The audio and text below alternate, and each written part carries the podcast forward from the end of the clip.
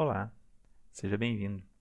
Esse é o Fala Compete, um podcast do Grupo de Educação Tutorial Engenharia de Computação do Cefet-MG. Ei, gente, bem-vindos ao primeiro episódio do Fala Compete.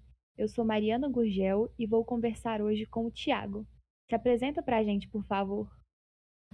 Olá, gente, meu nome é Tiago, é, sou um um, um ex-estudante do Cefet, né, formado em, na engenharia de computação do Cefet, há mais ou menos uns dois anos já, três anos na verdade.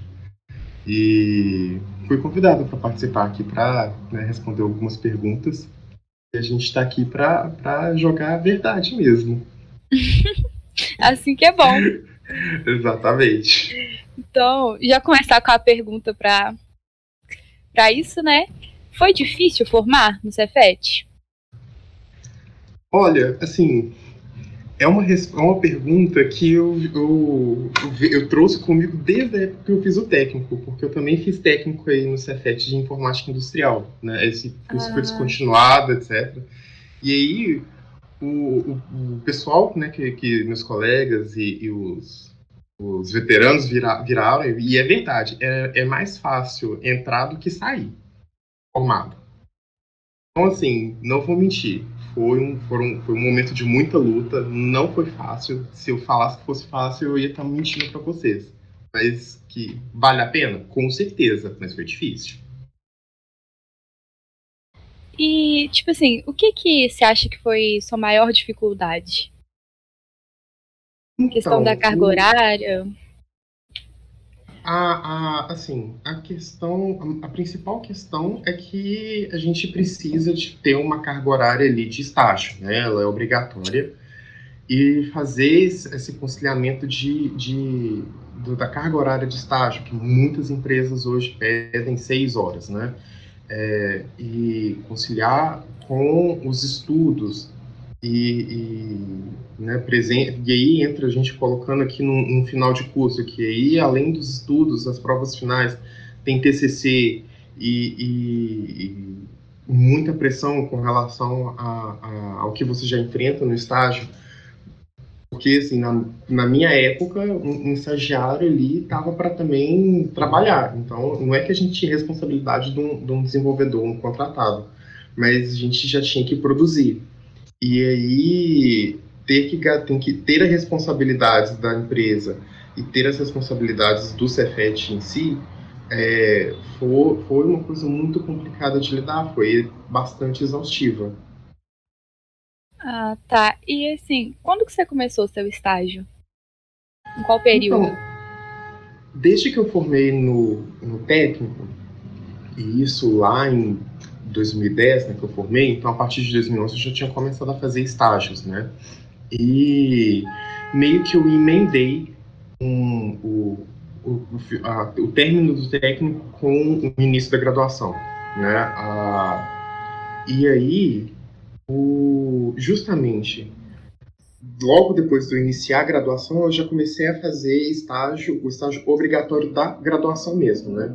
Antes era o estágio do técnico para conseguir o diploma, depois já tinha emendado o estágio da graduação. Então, desde desde o início, eu, eu sempre fui fazendo estágio. Só que no início era, era foi raro eu ter achado, foi um estágio de quatro horas. Então, para mim, era muito mais maleável, muito mais flexível. Ah, e, tipo assim, acaba que. Eu já escutei muita gente falar que é melhor arrumar um estágio mais para frente do curso. Mas o que, que você acha? Você recomenda começar logo assim de início? Você acha que foi uma boa então, escolha? Então, depende muito da, da própria área, que, do, do quão interessado em determinada, determinada área da computação que, que a pessoa é. Eu, saindo do técnico, eu já tinha, já tinha conhecimento, já tinha um contato com né, as áreas de programação, áreas de redes, área elétrico-eletrônica, e eu já tinha definido que eu já queria ir para a área de desenvolvimento. Daí, o, o é, assim, o, tem gente que espera exatamente a partir do quarto período, que aí é a, a parte que, que vocês, a, as matérias base, base da engenharia já, já passaram, né? E as matérias específicas da computação começam a ser inseridas na grade, é, que, que, o pessoal geralmente espera esse tempo para escolher qual rumo tomar para definir o estágio. No meu caso em específico, eu já vi do, do técnico, então já, já, já sabia que queria ser programador mesmo, desenvolvedor de sistemas, já, já fui procurando estágio justamente nesse sentido.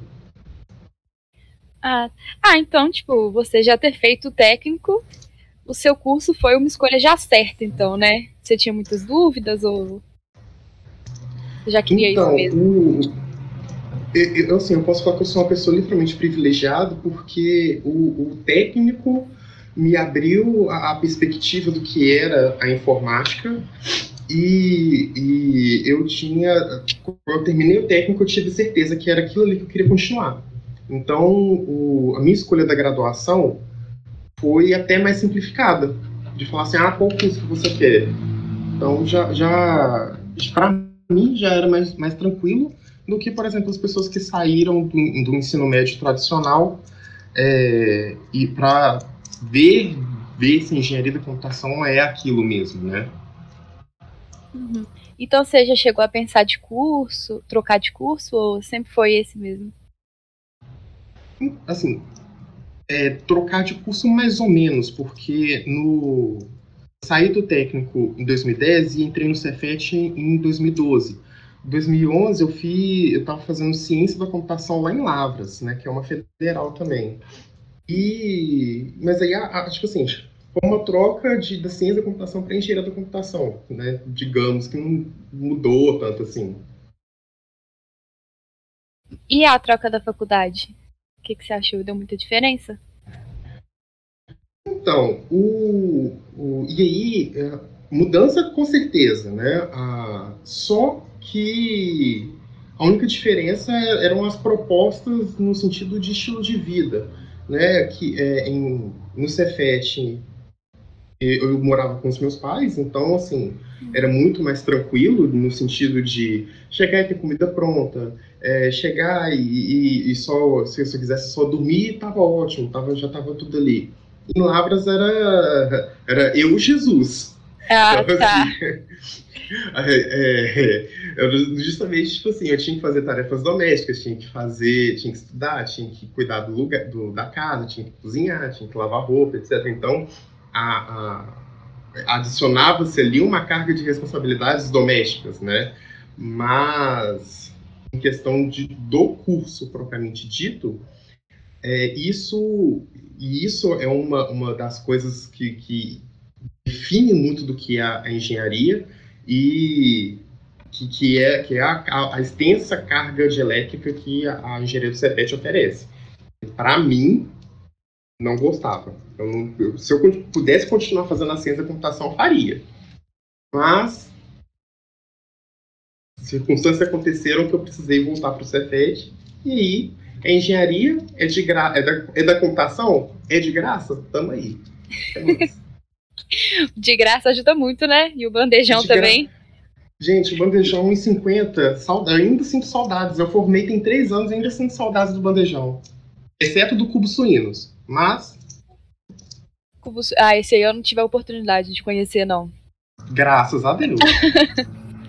Mas eu espero conhecer, eu espero voltar pro bandejão ainda. Saudades bandejão, S2. E aqui, você teve quantos anos de Cefet? Uns oito?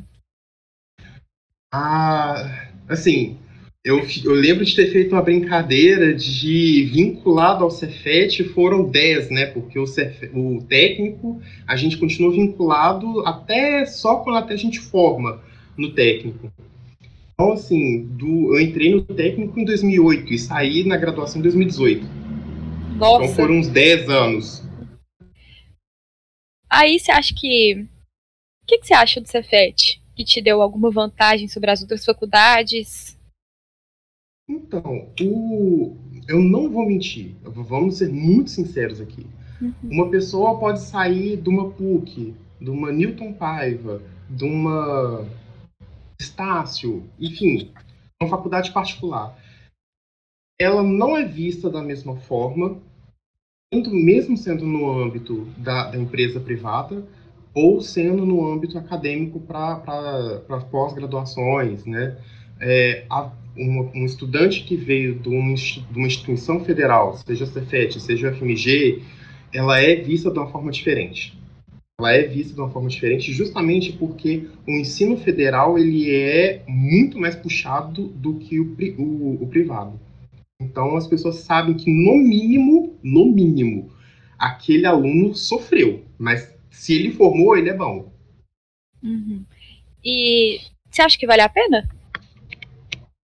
Fazer a faculdade federal, uhum. mesmo você tendo que passar por tudo isso? Olha, de coração, creio que sim. De coração. Para mim, valeu muito a pena. Muito a pena. Eu, eu, eu, eu trabalhei com, né, trabalho com pessoas que formaram em particular, etc. Mas houve ali, naquele limiar de, de, de busca de estágio, porque eu troquei de estágios durante o meu, meu, minha passagem pela graduação, houve ali uma, uma preferência por alunos do Cefet. E isso envolvia não só eu, mas também meus colegas de classe. Eu já fiz estágio com, com colegas de classe também, na mesma empresa. Entendi. Então, assim, se você pudesse, você não teria trocado sua faculdade federal por uma particular? Não. Não. Eu, assim, justamente foi a, a escolha que eu tinha feito de trocar a UFLA, que é a Universidade lá de Lavras, pelo Cefet, foi justamente porque era de graça e era perto de casa. Entre uhum. aspas, né? Perto de casa, porque não, não era tão perto assim. Mas. Mas comparado a Lavras, né? É, é, tipo assim, é, meu estilo de vida era muito mais tranquilo estando em Belo Horizonte do que estando em Lavras. Uhum. Entendi. E você fez algum, além do estágio, né? Você fez alguma das coisas, dos projetos oferecidos pelo Cefet? Então, o, chegaram até a me oferecer entrar justamente no, no Compete. Uhum. Só que eu, igual eu já tinha comentado no início, eu sempre me envolvi muito com estágio. E acabou, acabava que eu não tinha justamente tempo, né? Ou então, tipo assim, é, largar o estágio para fazer um projeto dentro do Cefet. Financeiramente era inviável para mim. Uhum. A bolsa, a bolsa de, de, de, iniciação científica, ou então de monitoria, etc., ela não, não batia, não, não compensava financeiramente falando com, com a bolsa de, de estágio que as empresas ofereciam. Uhum. E isso é uma questão muito do que a, a, a, o estudante pretende fazer. Então, assim, eu, eu, se, se, na minha opinião, se a pessoa gostaria de fazer um percurso acadêmico, né, fazer uma graduação, ir para um mestrado, né, ou para um, doutorado, eventualmente, ela buscaria iniciações científicas, né? Eu sempre sempre tive contato com, com a, a, a parte privada e para mim eu sempre priorizei mais os estágios. Ah, tá. E então, por você ter sempre feito os estágios, né, desde o técnico até a graduação, foi muito difícil para você conseguir ser efetivado em alguma empresa? Então, não. Porque assim, uma coisa que nós a computação podemos bater o joelho no chão e agradecer a Jesus é crise vai, crise vem, o mercado de TI tá pegando fogo. Hum. Sempre tem vaga, sempre tem vaga. E aí, quando eu estava no, no, limiar de formar, é, o meu o, o, dono da empresa veio para mim e conversou é, sobre a efetivação, né? Porque justamente quando você termina ali a graduação, é, você tem que fazer o encerramento do contrato de estágio para começar o seu contrato CLTista, ou se você quiser virar PJ também é uma opção. É, e aí, ele já, já tinha quando eu cheguei no último semestre, ele já tinha me abordado, né, para comentar justamente desse fato. Ele me perguntou se, se a data que eu, que eu iria formar. E o contrato de, de estágio ele foi finalizado justamente no meu último dia de aula. Uhum. Para aí já me contratar como um, um funcionário, um, gradu, um, um, bacharel em engenharia da computação. É, a única coisa que teve, assim, que, que eu esperei mais ou menos uma ou duas semanas era que eu precisava de ter o, o diploma. E para uhum. isso tive que fazer um procedimento de, de colação adiantada né, no Cefet. E aí a empresa intercedeu nesse sentido, é, e até um requisito para tal, né, para fazer esse pedido de colação. E mas deu tudo certo, não foi não tive que esperar muito tempo assim não. Foi, foi até tranquilo. Então, é, Tiago, agora eu vou ter duas perguntas que esse, esse aí que você falou me gerou. A primeira, é, você já passou por algum período de desemprego? Que igual você falou, não falta muita vaga, né? E a segunda é se você podia falar um pouco mais sobre com o que, que você está trabalhando hoje. É, então, hoje eu, hoje eu trabalho como desenvolvedor de sistemas.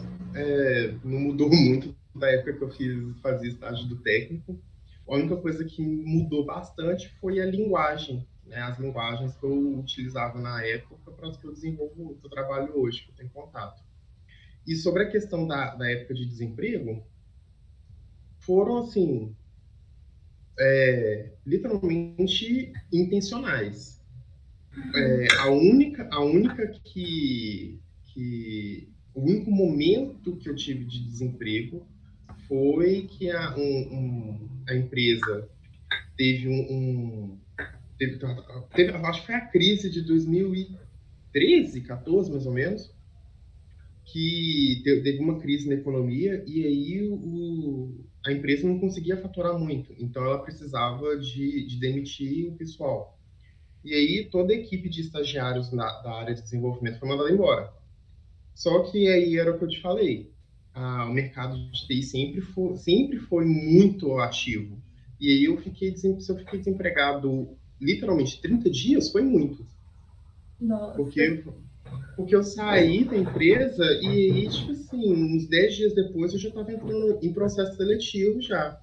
E aí, pro fim do mês, eu já estava já tava com, com o estágio acertado de ir, de, ter, de ir assinar o contrato, levar no Cefet, etc. E no início do mês eu estava trabalhando de novo. É... E aí, com relação às linguagens, é... eu, eu tive contato, no meu primeiro estágio do técnico, eu tive contato com uma linguagem de programação, programação chamada Delphi. Ela é, ela é muito voltada para é, ambiente desktop, né? Por mais que tenha assim, uma vertente para celular, mobile, ela é muito voltada hoje para desenvolvimento desktop. E é uma linguagem, digamos assim, meio arcaica, meio antiga. É, e desse contato que eu tive, que a, a própria empresa ofereceu um, um, um, curso né, de, da linguagem para capacitar os estagiários, daí eu fui, eu tive contato com Delphi, e aí depois tive contato com o banco de dados, né, com o desenvolvimento do banco de dados, é, fui migrando de estágios na mesma linguagem e quando, quando eu formei, é, eu fui contratado por uma empresa que não, eu tinha finalizei o estágio da graduação, da hora que eu ia ser efetivado para virar desenvolvedor, né, CLTista, eu, eu fui contactado por uma empresa e aí eu literalmente troquei de empresa porque a proposta financeira foi muito mais vantajosa. Uhum. No sentido de eu ia ser contratado lá na empresa que eu fui estagiário como um desenvolvedor júnior e na empresa que eu entrei eu fui direto para pleno. Então assim foi completamente justamente muito vantajoso para mim. E aí eu tive contato com Java, né?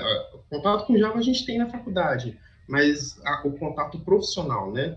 Então, eu tive contato com Java, tive contato com Node.js, tive contato com desenvolvimento de arquitetura em web, microserviços, e, e, e, infelizmente isso é até um ponto negativo que eu vi na minha graduação.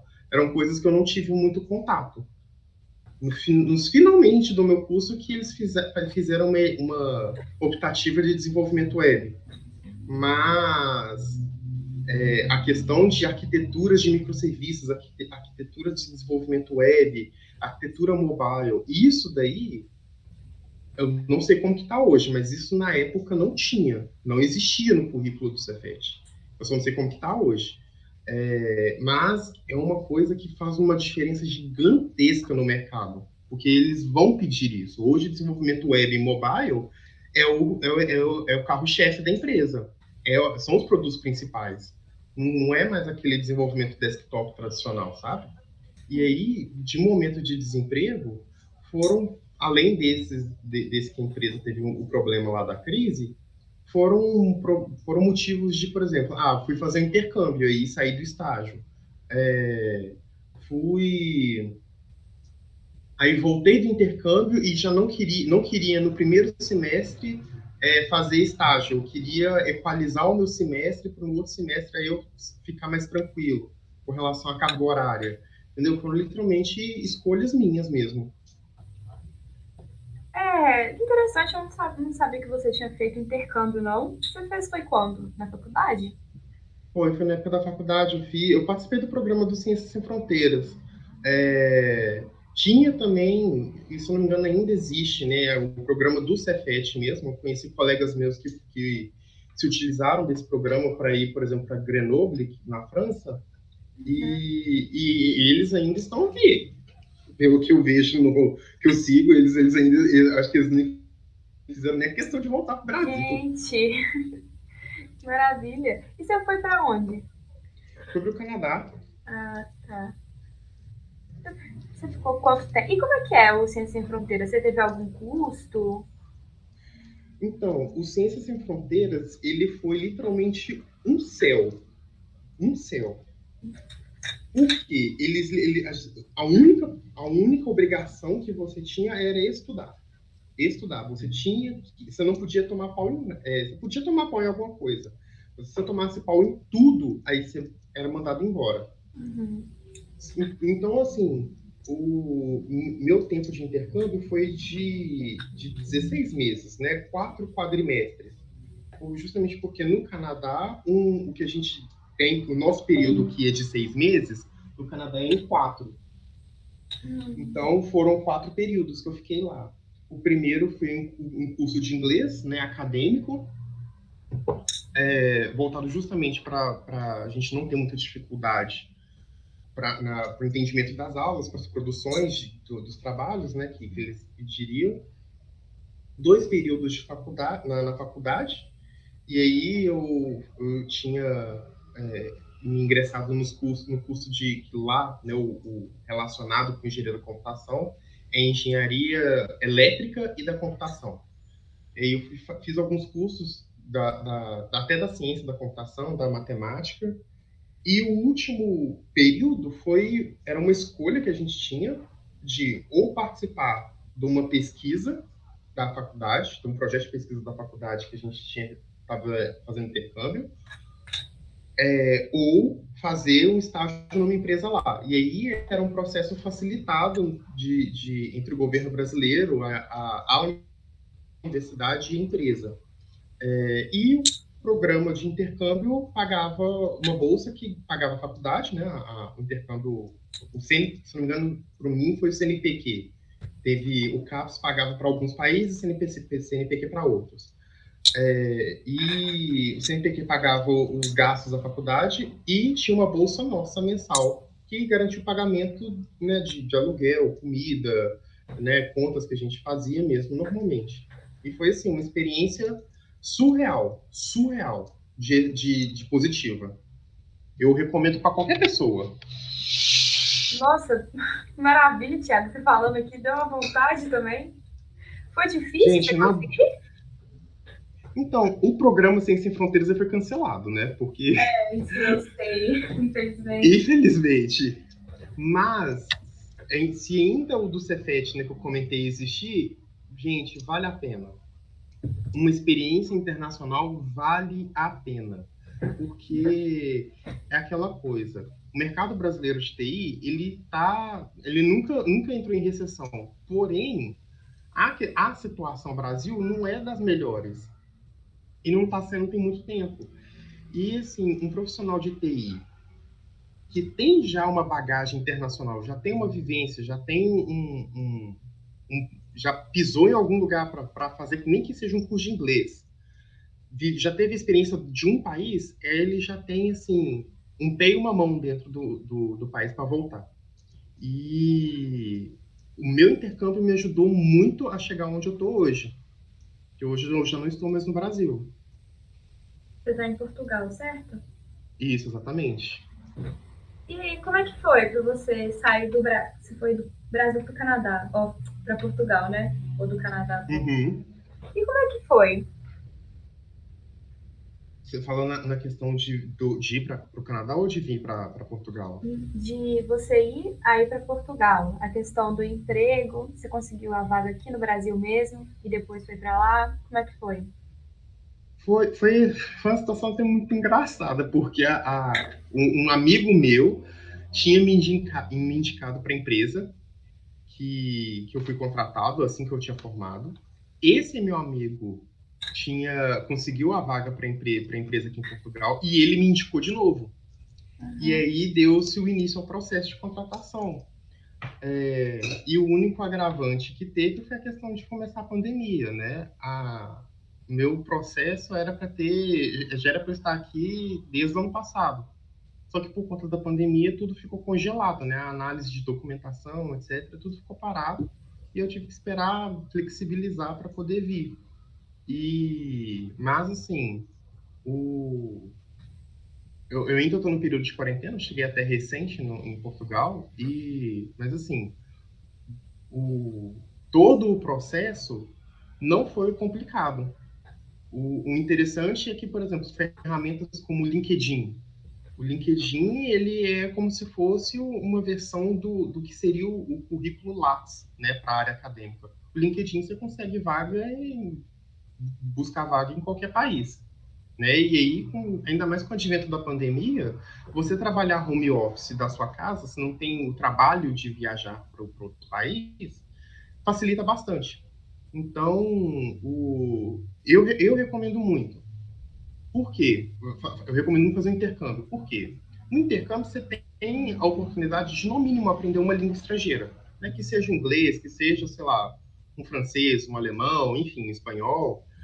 E aí, é, o, os recrutadores do, do, do, exterior sempre vão priorizar o pessoal que tem é, conhecimento, tem uma fluência da língua estrangeira, né? Em sua maioria, obviamente, o inglês. É, e você já tendo essa, essa experiência, meio que, tipo assim, já, já tem aquele brilhozinho a mais, entendeu? Então, assim, gente, se tiver a oportunidade só vai. Só uhum. vai. Eu falo, eu falo, eu, eu virei assim pros meus pais e falei assim, olha, gente, eu amo vocês, mas assim, tirando mas vocês, tchau. Não, não, tem nada me segurando nesse país aqui, não. Numa boa. Não uhum. tem nada me segurando aqui. Relacionamento, não tem nada. Tem nada me segurando nesse país. Então, assim, gente, só vai. Você fala assim, ah, eu tenho medo porque fico sozinho, etc. Ou nada na vida é fácil. Se você parar para pensar que, que, tipo assim, você vai ficar dentro de um apartamento sozinho, não vai ter ninguém. Se for assim, você nunca vai sair de casa. Nunca vai morar sozinho. Uhum. Até mesmo na cidade, na sua cidade de origem. É, a, nada, nada é fácil. Não existe santo do bom princípio. Então, assim, a dificuldade no início sempre é real. Quando eu fui para o Canadá, eu fiquei literalmente, até eu ter conhecimento de locais onde fazer compra, etc., é, a primeira semana foi um, um turbilhão de informação. Mas levei tranquilamente, tranquilamente. Então, assim, o que é, é repensar mesmo. O que, te, o que literalmente te impede de fazer.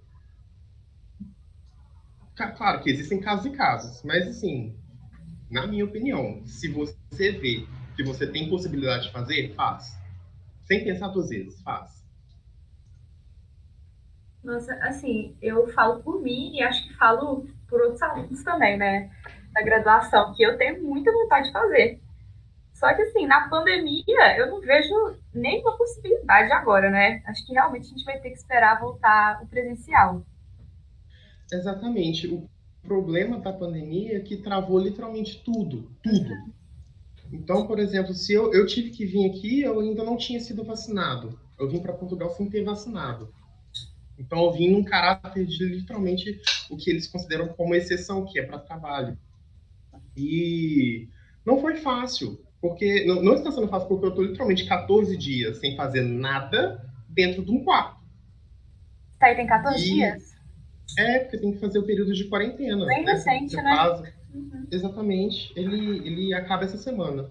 Uhum. É, e aí, o... imagina para uma pessoa que precisa ir estudar.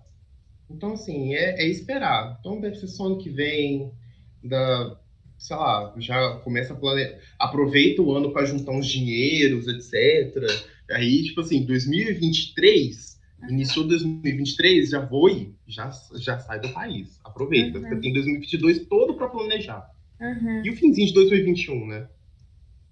Assim, você tem alguma dica desse planejamento antes de ir? Tipo, ah, se você fizer isso, vai te ajudar muito a conseguir o intercâmbio. Ou não? Então, o, se não for, se for um intercâmbio é, de nível você ir fazer aula na universidade, eles vão te exigir uma, uma, uma fluência, uma, um, eu não estou falando a fluência do, do avançado, né? um nível de inglês, no mínimo intermedi- intermediário. E aí, tipo assim, de você precisar fazer um- um- os exames de, de- do TOEFL, IELTS, etc., e, e aí é, fica a recomendação: faça um curso de inglês. Tem gente que fala assim: ah, mas fazer curso de inglês não resolve, porque você fica lá na sala falando inglês, você virou, saiu, virou esquina, tá falando português, não agregou nada. É, de fato, o, o curso de inglês que você faz aqui, aqui no Brasil, você não é obrigado a falar o inglês 100% do seu dia, mas ele te dá base. Entendeu? Te dá uma base de vocabulário, te dá uma base de conversação. Quando eu cheguei lá, eu cheguei todo travado. Uhum. E aí, eu, e, e tendo a vivência no exterior, você é obrigado a ter que se ter que desenrolar, ter que se desenvolver. E aí, então assim, já coloque em mente fazer um curso de inglês, chegar num nível intermediário avançado. É, e, e buscar os pré-requisitos, né? Se eu não me engano, no Cefet eles tinham uma lista de pré-requisitos que aí, tipo assim, envolve nota, no- nota boa, né? Infelizmente tem esse, esse trem ainda que, particularmente, assim, eu, eu entendo como uma forma avaliativa, mas eu não vejo, tipo assim, um, um aluno não se define como bom, bom ou ruim apenas olhando a nota. Uhum. Ok. É, curso de inglês, e aí, pessoalmente, no nível pessoal falando, é tipo assim, tem em mente, eu quero ir para país tal. É um, um país que, que, que tem segurança, que tem qualidade de vida. Então, assim, a gente fala, por exemplo, é, Estados Unidos, Canadá, Irlanda, é, Inglaterra, Alemanha, entendeu? É, Portugal. E, e aí, fazer umas pesquisas de, por exemplo, o custo de vida na cidade, é, alguns, alguns, algumas coisas, tipo assim, bobas, de, tipo assim, como que eu faço para pegar ônibus?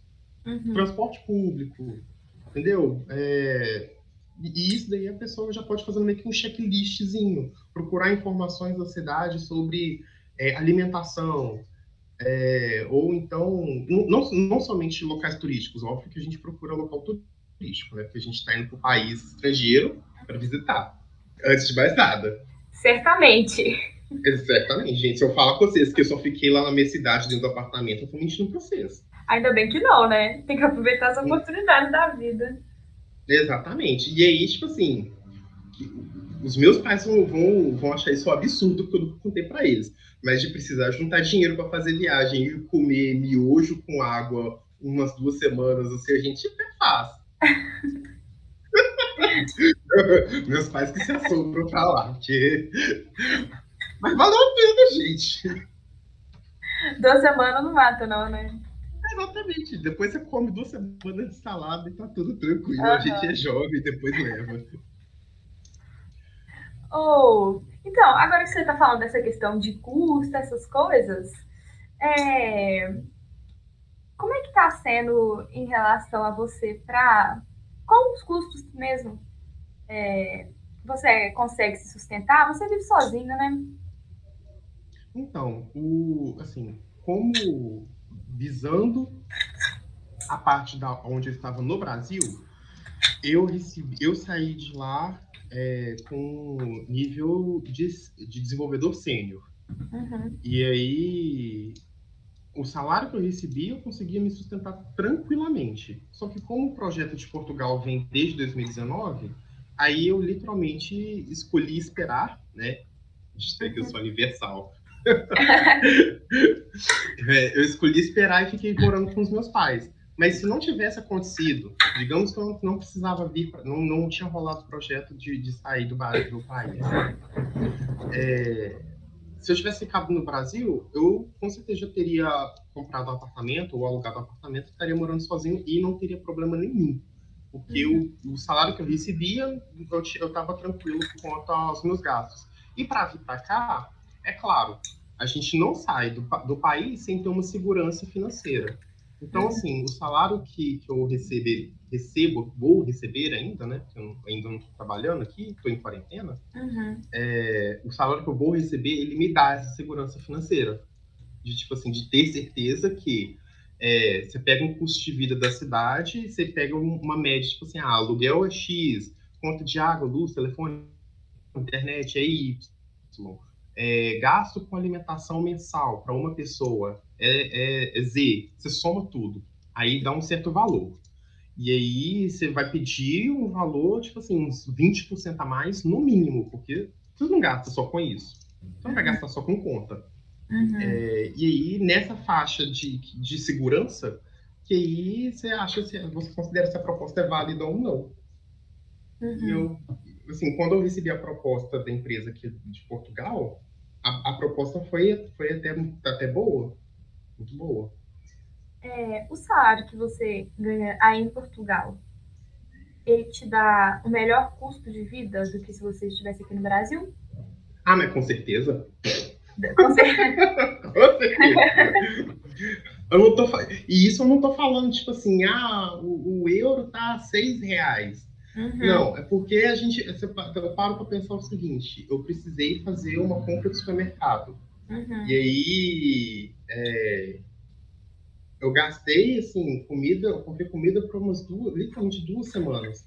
Eu gastei por volta de uns, de uns 80 euros. Você não compra comida, comida, etc., com pra, pra, é para uma pessoa com 80 reais. Cara, eu tava a, vendo isso esses dias, um vídeo, o quão discrepante é o que, que você consegue comprar aí com que você consegue comprar aqui com o mesmo valor. Uhum. Assim. E aí, tipo assim, tem gente que, que insiste na questão de, ah, você gastou 80, 80 euros, e aí 80 euros, 80 vezes 6 é, é 480 reais, 480 reais dá para comprar. Não, não tô falando disso. Uhum. Eu tô uhum. falando justamente, tipo assim, eu tirei que é, é, 80 dinheiros e comprei todos esses itens. Uhum. Foi, literalmente, foi muita coisa. É, aí no Brasil, não conseguiria comprar todos os mesmos itens com esse valor. Uhum. Realmente, é muito discrepante isso. Então, você tem plano de voltar para o Brasil?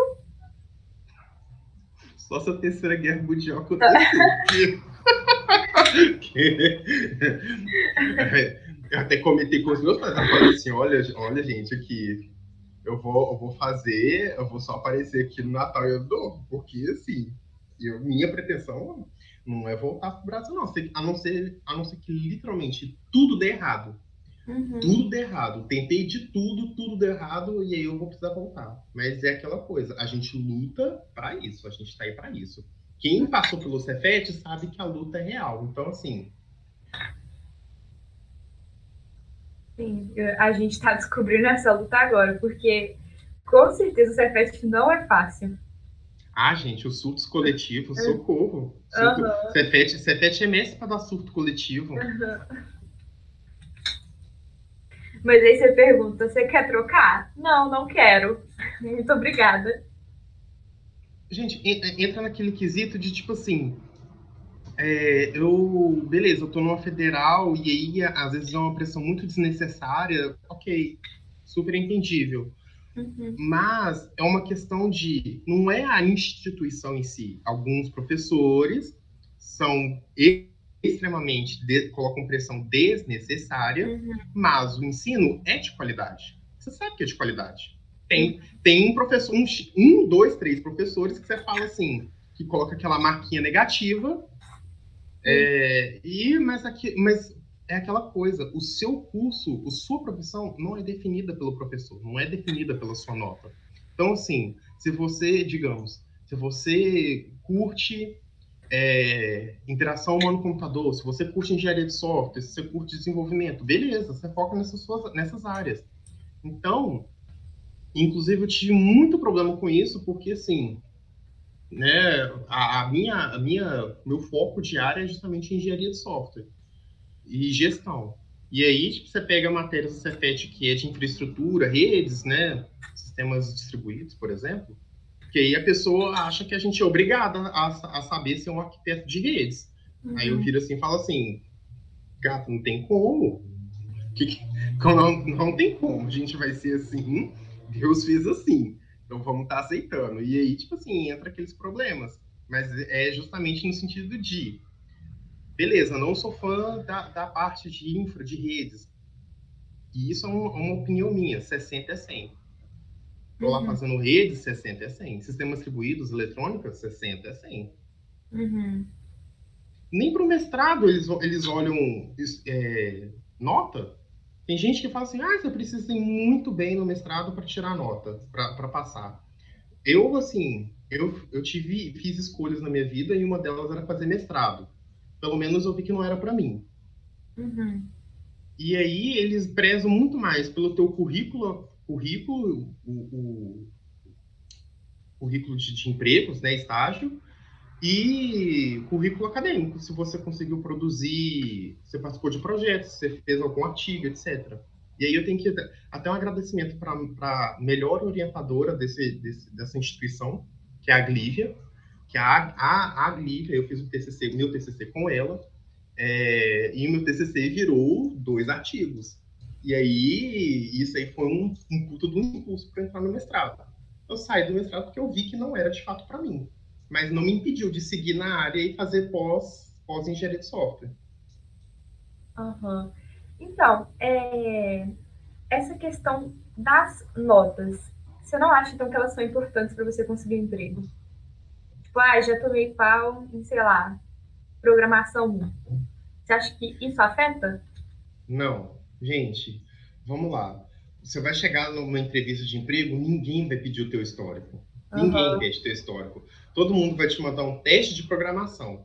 Se você tomou 27 pau em programação 1, uhum. e aí uhum. na 27 você já sabe fazer assim, o trem com o olho vendado. Uhum. Sucesso, sucesso. A, a, o, eu, eu tomei assim, eu posso falar que eu formei em 10 períodos. Foi uma escolha minha. Eu acelerei matéria por escolha minha. É, e só que eu tomei, eu tomei pau em física, eu tomei pau em otimização, eu tomei pau em. Uh, acho que eu tomei pau em otimização duas vezes, se eu não me engano. Uhum. E, e, eu, e eu falo, tipo assim, isso me fez menos profissional do que, do que eu deveria ser, porque eu tomei pau em três matérias. Tem gente que tomou no monte. E daí, tipo assim, beleza, eu tomei pau, olha onde que eu tô. Graças a Deus não, não define. O, o, tem muita gente que fica extremamente bitolada de, de ter, de passar por problemas psicológicos por imaginar que ele tá ali defini, sendo definido pela nota, pelo, pelo professor, pela matéria. É, ah, tomei muito pau, não sei o quê. É, cara, na boa, se, se, se a ideia sua é seguir é, carreira na, na partição privada, Ninguém vai olhar isso não, foca no que, no que te interessa e o resto é 60 igual a 100, sabe? O, o, eu tive colegas meus que tiveram, tipo assim, é, problemas psicológicos de precisar chamar, de precisar ir para um, um psiquiatra, psicólogo, psiquiatra, etc., por justamente entrar nessa, nessa, nessa pilha de pressão que o professor faz, de, de gente que não, professor que não é, parece que eles acham que só tem a matéria dele para estudar, como se a gente não tivesse nada para fazer. Uhum. E, e, e, isso, isso entra no sentido de que eu passei muito no FMG, porque eu fui para a FMG fazer mestrado e muito do que eu via lá me dava gatilho, justamente dessas coisas do Cefet. Tipo assim, você tem que fazer o seu melhor, porque aqui é como se fosse o melhor lugar do universo, que não sei o quê. Não, gente, não, não precisa disso não. Se, tipo assim, Foca no que tu tem interesse e, e a tua vida vai seguir de uma forma até mais fluida. É, tanto que, eu não sei se acontece com vocês, porque comigo, por exemplo, eu passei em, em matérias que, que não eram do meu interesse, já chegou às férias, eu já esqueci tudo. Uhum. Se você uhum. vira para mim e pergunta alguma coisa de, sei lá, redes, de, de sistemas distribuídos, de. É, como é que fala? Controle. Gente, eu odiava controle. Para mim, era a minha morte fazer as aulas de controle. Você acha que eu me lembro de fazer de, de alguma coisa de controle? Lembra? Claro que não. Claro que não. E aí entra num quesito justamente de é, o, a questão da, da, das engenharias, né, porque não é só a engenharia da computação que tem isso, é, a questão das engenharias é que os primeiros quatro semestres é matéria base da engenharia. Então, são os cálculos, são as físicas, química, é, português, enfim, tudo matéria base da engenharia. Quarto, do quinto período para frente, é muita matéria voltada para as áreas da computação. E, e, aí eu, e aí é muito importante ressaltar que é, não entenda a matéria como se fosse a última coisa. Tipo assim, vou ver tudo daquele assunto é, vendo essa matéria. Não. É, uhum. É, a matéria está ali justamente para te apresentar a área. Então, você pega matérias, por exemplo, otimização, que, que é muito voltada para a área de, de né, óbvio pelo nome, otimização de processo, mas, tipo assim, se você olha, leva para a parte administrativa, tem otimização de, de processos fabris etc. Pega a área, por exemplo, de otimização 2, que é estatística, vai te, vai te tipo assim, pincelar conceitos, pincelar situações, é, sistemas distribuídos, é, inteligência artificial e inteligência computacional, que é uma muito conectada na outra. São matérias que você vai ser apresentado aquele conceito. E aí é justamente no sentido de, ah, não, beleza, quero ter contato com isso, quero fazer isso, quero seguir em frente. E aí tu, literalmente, tu tem que procurar por fora, tu tem que procurar um curso extra, é, fontes extras, mas é justamente se for do seu interesse, né? Justamente isso. Se for do teu interesse seguir naquela área, ótimo. Você chegou a procurar algum curso extra? Então, o... eu procurei bastante curso voltado para o desenvolvimento da, das linguagens que eu tinha comentado, né?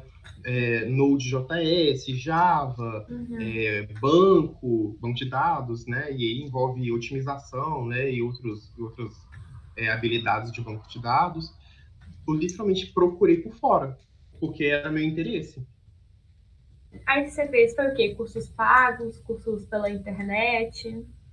Os dois. No, gente, no YouTube, inclusive assim, tem um, tinha um canal na para área de para aula de otimização, né, para disciplina aí de otimização, um canal chama-se Matusalém. O cara é tipo assim, ajuda para fazer a matéria de uma forma sensacional, sensacional. Recomendo assim, com muito, muito, recomendo muito.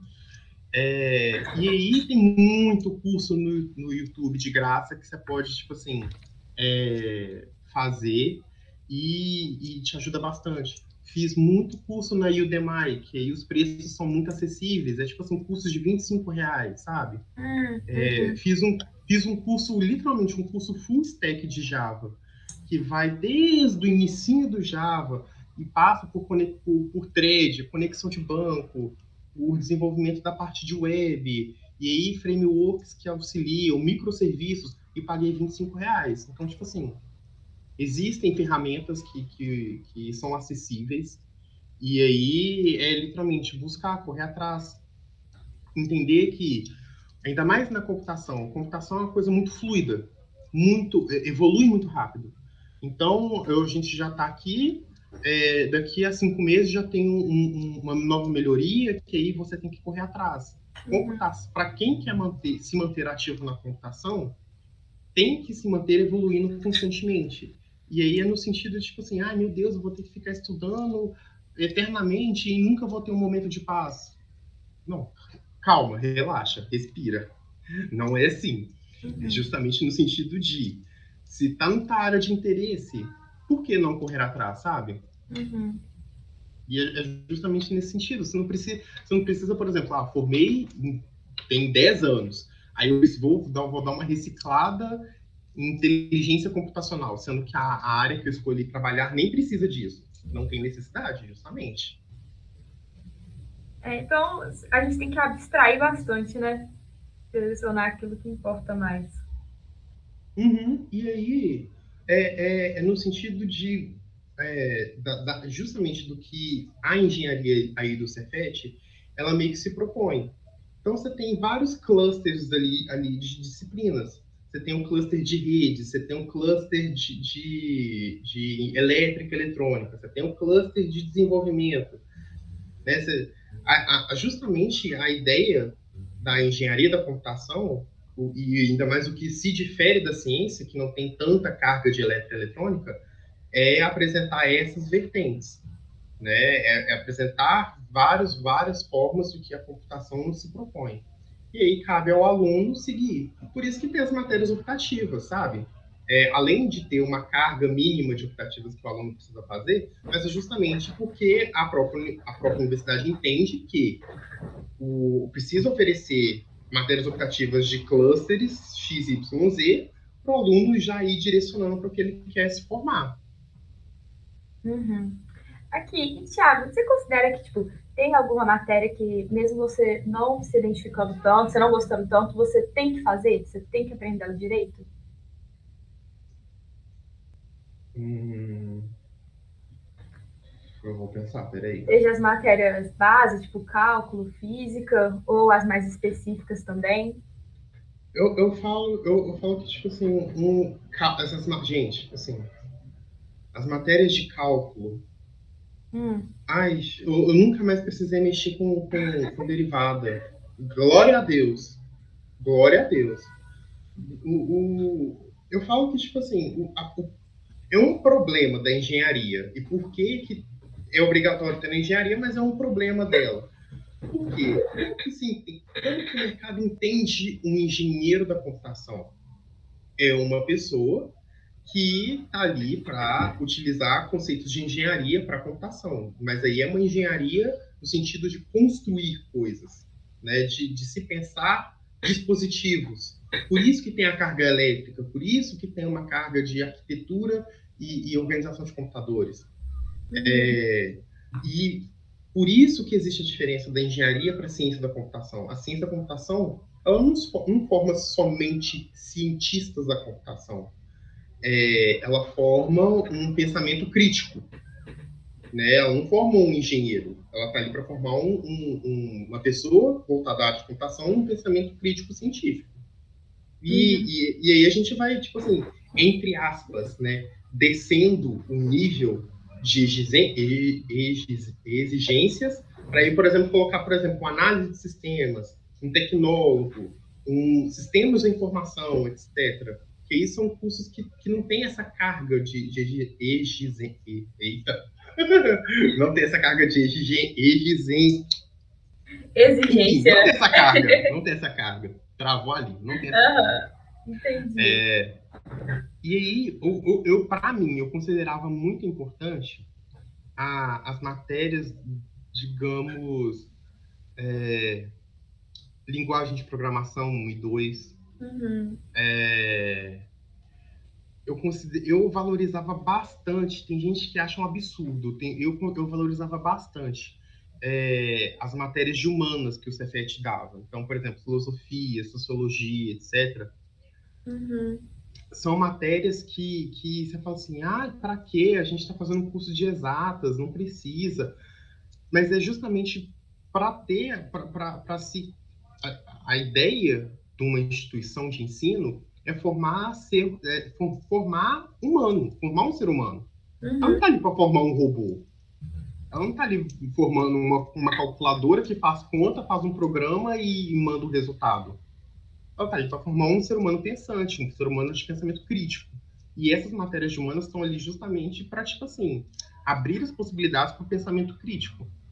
É, então, eu, assim, hipervalorizava isso no, no meu técnico e super achava válido essas matérias na, na, na graduação. É, e, e, e isso vale, assim, isso é na minha opinião, isso vale para qualquer pessoa, independente se ela tá, se ela é da área da saúde, se ela é da área de, de, de se ela é da área de esportes, assim, não interessa. É, eu acho que é, as matérias base da computação, que ali é programação, que ali é, é, é pensamento lógico, para mim são as literalmente as obrigatórias que você tem que aprender bem, você tem que a, aprender bastante, porque para nós a computação é, ter o pensamento de abstrair o mundo ao seu redor para programar é um processo complexo. Para quem nunca teve acesso, é, nunca participou de computação, fazer esse processo é complicado. Então, uhum. essas matérias estão aí justamente para isso. Para exercitar o seu processo de abstração de, do, do, que, do, mundo, do mundo no sentido de regras de negócio de uma empresa, é, abstração de, do entendimento do que o cliente vai precisar. É, essas matérias servem para isso. E aí as matérias de humanos servem para a construção de um pensamento crítico, né? Entendi. Então, sobre essa questão aí, você tá falando da graduação e das coisas que ela oferece, assim, uma coisa que eu escuto muito é que eu, por estar me formando na área de TI, eu vou competir a mesma vaga com uma pessoa que, sei lá, tem o ensino médio completo, mas ela tem a competência de fazer, de fazer o que é exigido na vaga. Isso é verdade? Muito verdade. Uhum. Muito verdade. Eu diria que, por exemplo, é, a, a, a, carga de disciplinas que o Cefet oferece, ela é muito maior do que o, o, o mercado, ainda mais em Belo Horizonte. Uhum. O, o, mercado em Belo Horizonte exigiria. Então, é, isso foi até um tema de discussão na época com a coordenadora que, que a gente teve, né, a turma teve, de é, por que, que nós temos uma carga tão gigante de elétrica e eletrônica se não existe mercado para isso em Belo Horizonte. É... E aí entra justamente nesse ponto de o pessoal, por exemplo, que fez ciência da computação na FMG, que faz sistemas da informação na PUC, que fez análise de sistema na Estácio, consegue fazer um, consegue concorrer com você na numa mesma vaga de desenvolvedor de sistemas. O engenheiro eletricista consegue é, concorrer com uma vaga de desenvolvedor de sistemas, porque eles também no CEPET têm as aulas de programação. Uhum. É, e aí, é, era, aí ela comentou com a gente que é um, um currículo obrigatório que o MEC obriga né, as universidades a terem. Só que é justamente o que eu te falei. Para mim, isso deveria depender do quão o mercado necessita de formandos assim. Uhum. É, se for o caso, é, igual, por exemplo, se fosse eu, coordenador, eu trocaria um monte de matéria de elétrica por matérias de arquitetura de software. Uhum. Arquitetura, arquitetura web, arquitetura mobile, arquitetura de software de um modo geral. Eu, custe, eu vi, assim, pinceladas disso quando eu fiz a, a disciplina de engenharia de software. E eu, eu só tive um contato real quando eu fui para o mercado de trabalho e quando eu fui fazer a pós em engenharia, engenharia de software. Uhum. Entendi. Realmente é muito interessante conversar com alguém que já cursou o curso que eu estou fazendo. É, assim, você achou que difere muito o que, que você é, isso é meio que você falou, mas só para frisar um pouco. Difere muito o que, você aprendeu na faculdade para o que eles te cobram no mercado. Difere justamente no sentido que a gente não consegue ver em, em sua total profundidade.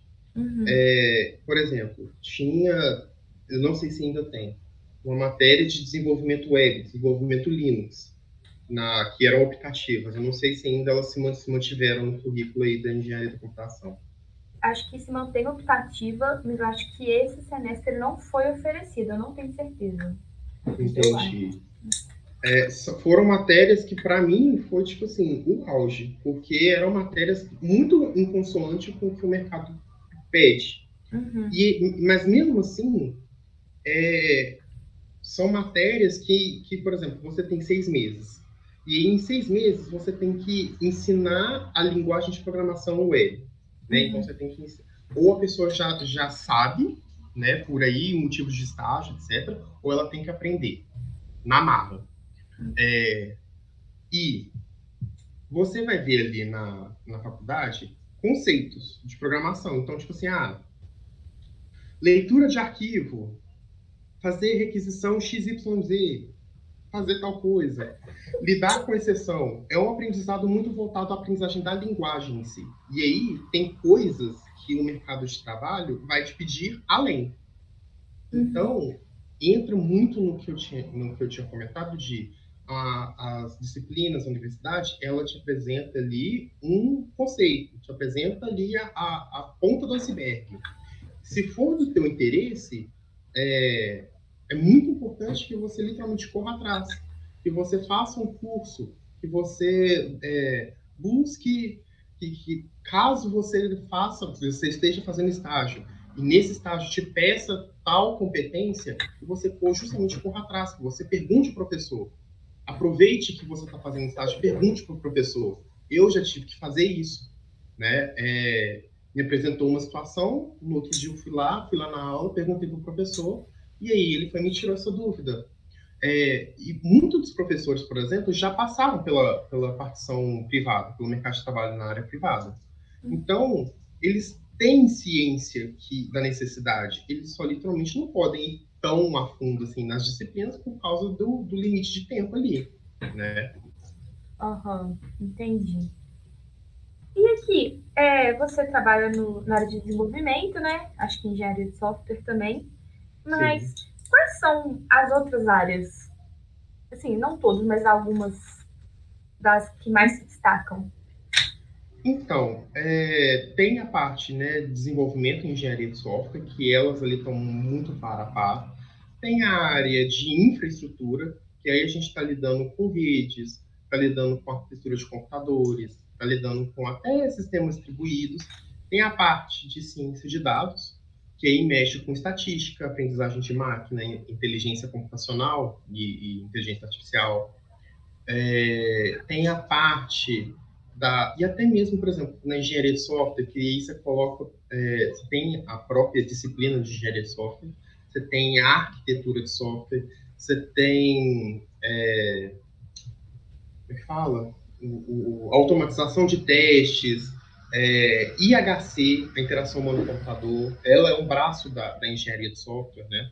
Uhum. É, a parte de banco de dados, ela meio que se divide ali entre infraestrutura, porque você lida com, com servidores, é, mas também lida com, com BI, por exemplo, que aí você coloca é, ciência de dados, business intelligence, data warehouse, data mining, é, são, são assim, que eu me e claro, no Cefet tem a parte de elétrica, né, que aí entra a parte elétrica pura, que são as matérias de sistemas digitais, é, de elétrica, eletrônica, e a parte de automação, que aí entra as matérias de controle, em controle de sistemas dinâmicos e tem a controle digital de sistemas dinâmicos.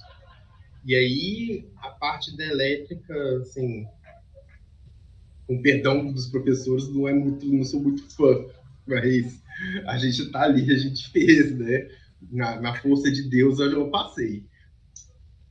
Uhum. mais, mais ou menos assim, são mais ou menos esses, esses clusters, né, que eu, que eu vi, que eu, que eu tive noção de, tipo assim, agrupar e falar assim, ah, não, beleza, mas vou seguir nessa, nessa disciplina, nesse, nesse cluster. E isso entra muito para a decisão de quem escolher para fazer TCC, né? É, tem gente que literalmente vai por conta do professor. Isso, gente, escolher TCC é uma escolha literalmente pessoal uhum. né? É uma escolha do que a pessoa se sente confortável para fazer. Ela tem que é muito melhor escolher um tema que ama do que escolher um tema literalmente avulso e ser, ah, vou ver ali do que que vai dar. Então, assim, é chegar, é conversar com, com o professor. Você tem, você tem interesse na área de, de inteligência artificial computacional? Vai lá, conversa com o professor. Na minha época era o Rogério, uma pessoa super maravilhosa, adorava ele É, você, tem, você tem interesse na área de, de banco de dados, conversa com Evandrino, conversa com, com Ismael, conversa com. Até com, com Sarubi. Sarubi deu aula de banco de dados já no técnico. É, entendeu? Você, conversa, você pega redes, por exemplo, você tem a Silvia, você tem o Adelson, que dava aula, dá aula, não sei se dá aula ainda no técnico.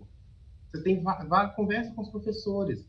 E, e, os professores, eles. Você fala assim, ah, eu tô, com, tô querendo fazer TCC na tua matéria, envolvendo tua matéria. Você tem alguma ideia? Algum, algum projeto, alguma coisa? Eles, eles podem te oferecer temas para fazer um TCC. O meu caso, eu, eu, eu virei para a Glive e falei assim, Glive, eu não fiz a tua matéria ainda de HC, mas eu quero fazer um TCC da sua matéria de HC. Aí ela virou para mim e falou assim, ah, mas você vai fazer o TCC junto com a minha aula? Eu falei, aham. Tá bom. E aí, literalmente, eu que lute. Qual que é a matéria? A interação humano computador. Ah, tá. Se não me engano, acho que ela é dada no oitavo, no oitavo período. Se não no oitavo, no sétimo. Mas super recomendo, gente. Ah, super recomendo assim, foi de certa forma até um pouco arriscado, né? De fazer junto com a matéria. Você já sabia? Você tinha algum conhecimento dela? Então, eu tinha uma ligeira, um ligeiro conhecimento por, por lidar no trabalho, lidar com é, user experience. E IHC trabalha justamente por, com isso. Eu virei para ela e falei assim: eu tenho interesse em fazer data matéria envolvendo isso. Uhum. Vamos trabalhar em cima disso? Vamos, então sucesso. Ô, Thiago, então, para finalizar aqui, vou te fazer a última pergunta, assim. Você já deu várias dicas ao longo do, do episódio, mas tem alguma que você gostaria de frisar ou alguma a mais? Alguma dica que você daria para nós, da engenharia de computação? É, gente, vocês estão fazendo computação justamente para porque vocês querem formar, vocês estão aí porque é uma escolha de vocês. Então, não fiquem bitolados na pressão de que você tem que ser o novo Bill Gates, você tem que ser o novo Steve Jobs. Não.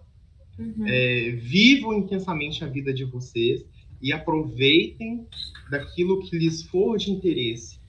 Vocês não são representados pelas suas notas, não são representados pelo tanto de, de, de, de prova especial, tomar pau na disciplina. Vocês não são isso. Você, você é uma pessoa muito mais completa fora do Cefet do que dentro dela. Dentro do Cefet você é só mais um aluno. Lá fora, você, além de ser só mais uma pessoa, você é você. Então, assim, é, do que eu já vi, do, que já aconteceu comigo, de sofrer muito por pressão, de, de já, já ver episódios muito chatos, não se sintam extremamente pressionados a a, a ser, dar 100%, estar 100% a todo momento, a toda hora. Permitam-se, é, permita-se tomar um pau, permita-se escolher, ah, não, não vou, vou desistir dessa matéria e vou, se, vou, vou focar nessas daqui. Um, um, primeiramente, vocês não pagam, né? Não se, não, não tá pagando a, a disciplina. Então, assim, é, se você acha que está muito pesado, se você acha que o ciência está muito puxado, desiste de uma matéria. Faz ela de novo no outro semestre. Se a matéria, se, se a matéria com o professor X está muito puxada, muito difícil, por favor, não deixem de procurar matérias em outros, em outros cursos. Eu já fiz física na, na turma de química, eu já fiz organização empresarial na turma de mecânica de noite, eu fiz administração, é, introdução à administração na turma da junto com transporte e trânsito é, justamente façam, façam escolhas que, que você não vai sofrer. Então, assim, é, é, é, refletir bastante, é pensar bem no que, no que te interessa, no que você tem vontade de fazer profissionalmente e correr atrás justamente do que te interessa. O resto é literalmente o resto. Se você precisa passar, é isso aí, 60 é 100. Então, tua vida é mais importante do que um curso de faculdade. E se computação não for para você, se você chegou a entender que não é para você, não vai dar certo, ótimo, tudo bem. Vai procurar algo que te interesse mesmo. Se a engenharia da computação não te interessa, pode fazer sistemas de informação, igual eu comentei. É, você tem um, um, uma mesma equidade de vaga, digamos, para desenvolvedor, com um cientista da computação que formou na FMG, com um engenheiro de computação do Cefet, com um cara, um tecnólogo que formou na Estácio. Então, assim, o mercado de computação te dá a possibilidade de. Você não precisa ser um, um, um expert, um gênio. Se você for ótimo, ótimo, tudo bem, mas, mas não, não, isso aí é aquela coisa, são exceções. E, tipo assim, corre atrás daquilo que te interessa, daquilo que te valoriza, te engrandece. O restante, deixa fluir. Uhum. Entendi. É, Tiago, muito obrigada pela sua presença, por você ter disponibilizado um tempo para estar aqui com a gente. Foi assim, realmente foi muito bom gravar esse podcast com você. Eu vi coisas que eu estava precisando ouvir, acredito que as meninas também. E os nossos ouvintes também vão estar ouvindo. Então, muito obrigada aí de novo.